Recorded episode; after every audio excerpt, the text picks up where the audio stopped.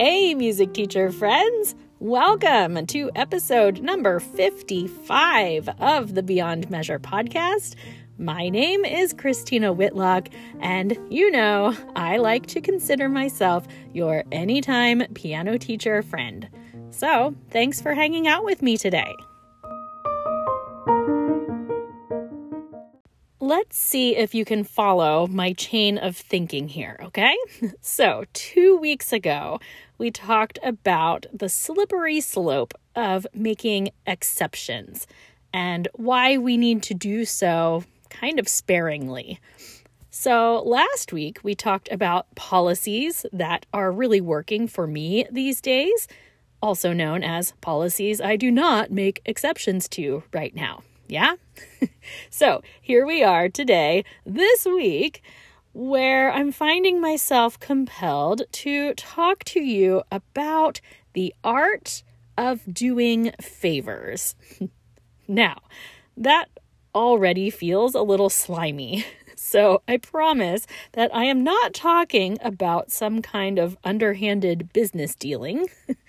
I just know that being the generous educator you are, you probably like to go above and beyond for your students sometimes. And I know you're happy to do it. And, well, that's what I mean by doing favors. If I am being honest, this episode was really hard to write, and it's honestly not that fun to talk about.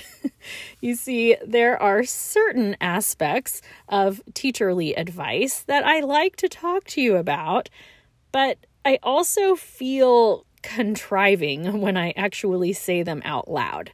So, I have told you before that the study of human behavior is pretty much my biggest fascination in life.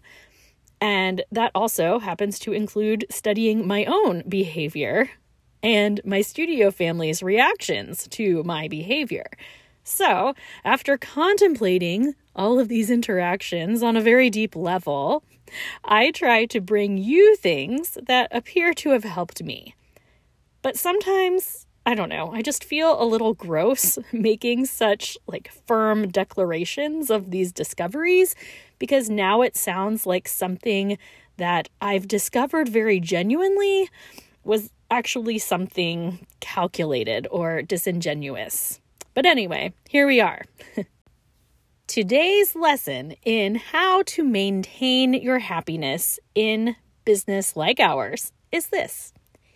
If you choose to do someone a favor, they need to know you are doing them a favor. I will say that one again. If you choose to do someone a favor, they need to know that you are doing them a favor. Seriously, don't be that teacher that bends over backwards for a certain family but never draws attention to the fact that you are offering them all kinds of additional benefits. I know it feels like the selfless, humble way to approach your teaching, but really it's just going to leave you feeling unappreciated because your studio families don't realize that they are getting exceptional treatment. You have to make sure they know you are doing them a favor. So, okay, Christina, good point. Make sure people know we're doing them favors. Got it. Episode over, right? well, here's where it gets complicated. Human beings, generally speaking, do not like feeling as though someone is doing them a favor. I know I don't. I don't like feeling like an inconvenience to anybody or like I'm being complicated in anyone's life. I also think, at least in the current culture here in the United States, that people really, really dislike feeling indebted to anyone. I keep picturing this fictional interaction playing out in my mind, so humor me here. Let's say little Stevie shows up late for his lesson, and it's for a valid reason. Like, let's say here in my town, students are often late because they got stopped by a train. We have trains that block heavy traffic on a daily basis around here. So let's just say Stevie was set to be on time for his lesson, but they got stuck by a train. Maybe you don't have a student after Stevie this particular night, and you decide that you would like to keep him for an extra five minutes past his lesson time.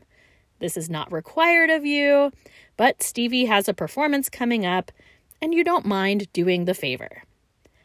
I keep imagining that if you're trying to communicate this favor to Stevie's dad, you might say, Hey, I'll do you a favor and teach Stevie for an extra five minutes today, since it wasn't your fault he was late.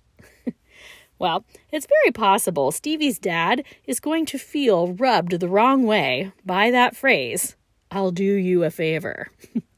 and if by chance Stevie's dad is the sarcastic type, I can even envision him snapping back, Oh, yeah? Well, maybe I'll do you a favor and pay you for doing your job today.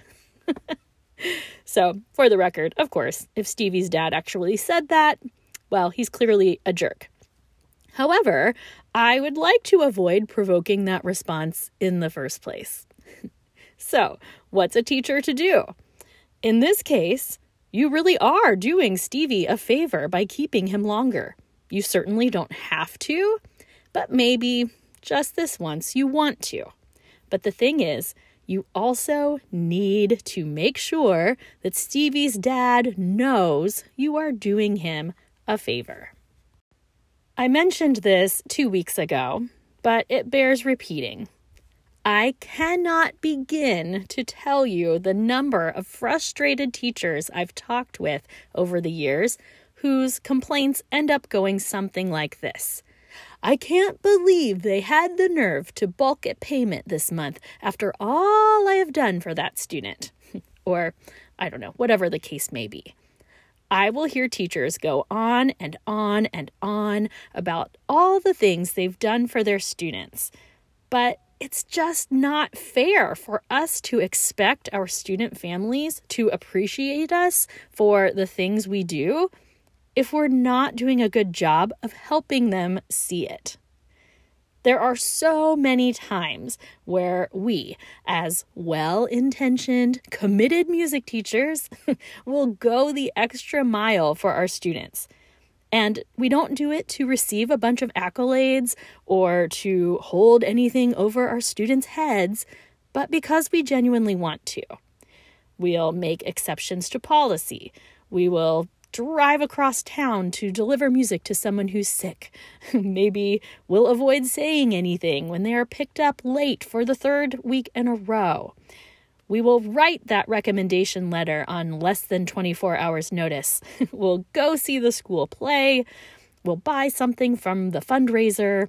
We'll lend them our books when they forget theirs. Whatever the favor may be, again, a lot of times we'll do it gladly the thing is, in business anyway, I believe we really do need to find creative ways to communicate, I'm doing you a favor here, without actually saying those words. Hmm, so what can we do? well, as you can imagine, the line is very thin here. We certainly don't want to rub our clients' noses in the fact that we think we are being so gracious and so accommodating. that is a real turnoff and definitely not the goal. But I do think there are ways we can communicate the favor. For example, here's a phrase I like My schedule doesn't always allow me to be this flexible, but I can make whatever happen just this once as a one time courtesy. I think that's an excellent sentiment to kind of have at the ready. I also think saying something like, Hey, I have a 20 minute window between appointments today. Can I drop off Susie's music to her at that time? Or whatever the favor may be. But I think that kind of communication gives a sense of clearly going above and beyond. There's, of course, also the use of humor, assuming that you are having an actual conversation, because I think we all know that we should not be using sarcasm or humor in text or email, right? Please don't. It won't be received. but I have definitely used the line, Oh, I love how Rachel thinks of me as a 24 7 piano teacher hotline, but could we please have a discussion about her not texting me after 10 o'clock p.m.? Been there, done that, my friends documenting favors in a positive way when you write your students' written evaluations. That can be a really solid approach. And of course, let's also not forget the importance of simply telling it like it is in a carefully worded way, of course. I am thinking about being hit up for fundraisers here. I generally don't buy f- fundraisers from students but if I do, I will make sure that I tell the parents, you know, that, hey, I can't usually afford to buy student fundraisers because my heart can't take saying yes to some people and no to others.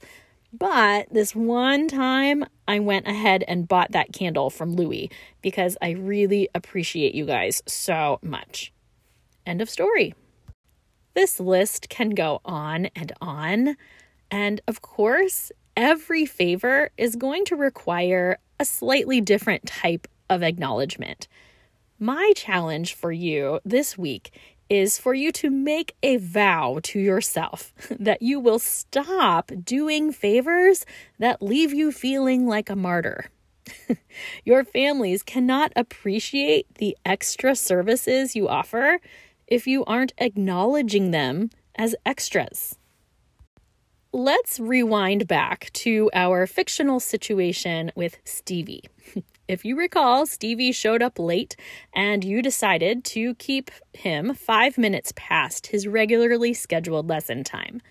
Perhaps you say to Stevie's dad, quite honestly, Hey, I really need to get dinner on the table on time tonight, but I really don't mind keeping him an extra five minutes. So I'll see you back here at 705.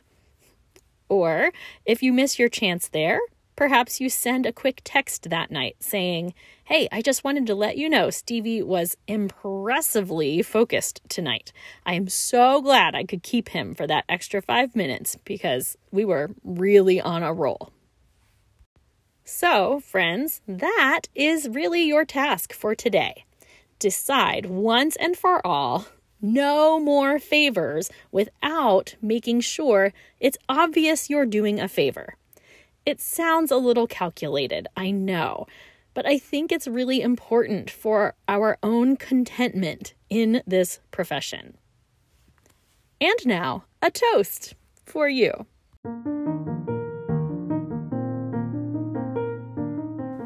Music teacher, friends of the world, today I acknowledge your goodness. I know that you are a compassionate soul who wants to do anything in your power to help your students succeed and to maintain strong relationships with your studio families. I know how easy it is to silently make exceptions and special accommodations for a handful of families. But here's the thing it's just good business to make sure our families know the favors we're doing for them.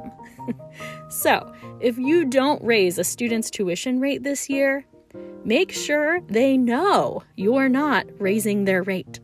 Let them know that as a thank you for their unwavering support, you are not increasing their tuition this year like everyone else. Whatever the favor may be, look for ways to make it clear. Not in an obnoxious way, of course. it's a tricky task sometimes, but it's important. After all, I'm your friend here, and I want to see you appreciated for everything you are doing in this wild profession of ours. So, I raise my glass and say, Cheers to you, my oh so gracious teacher friend. Hear, hear.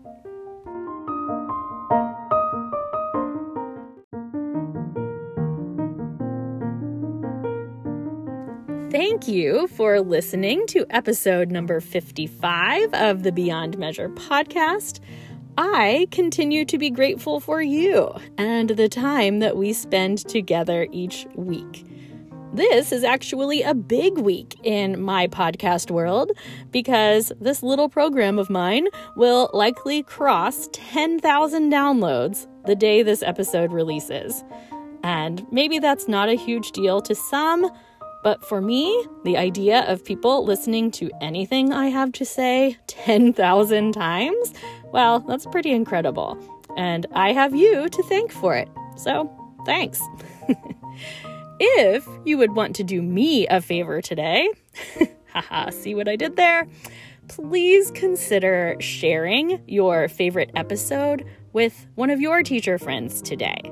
Copy a link directly into a text message, or share with a local teacher group, or tag me in an appreciation post on Facebook or Instagram. Our community of teacher friends here is certainly growing every single week but I just know there are more teachers out there who need to be in our happy little network of support over here. oh, and of course, if you do me that favor, check this out, be sure to tell me about it so I can properly acknowledge you and your good deed. I'm promising to do my best to walk the walk here, friends. So, anyway, that's it for today. So, we'll just commit to moving forward with the week, working hard, resting well, and being nice. Thanks so much, everyone.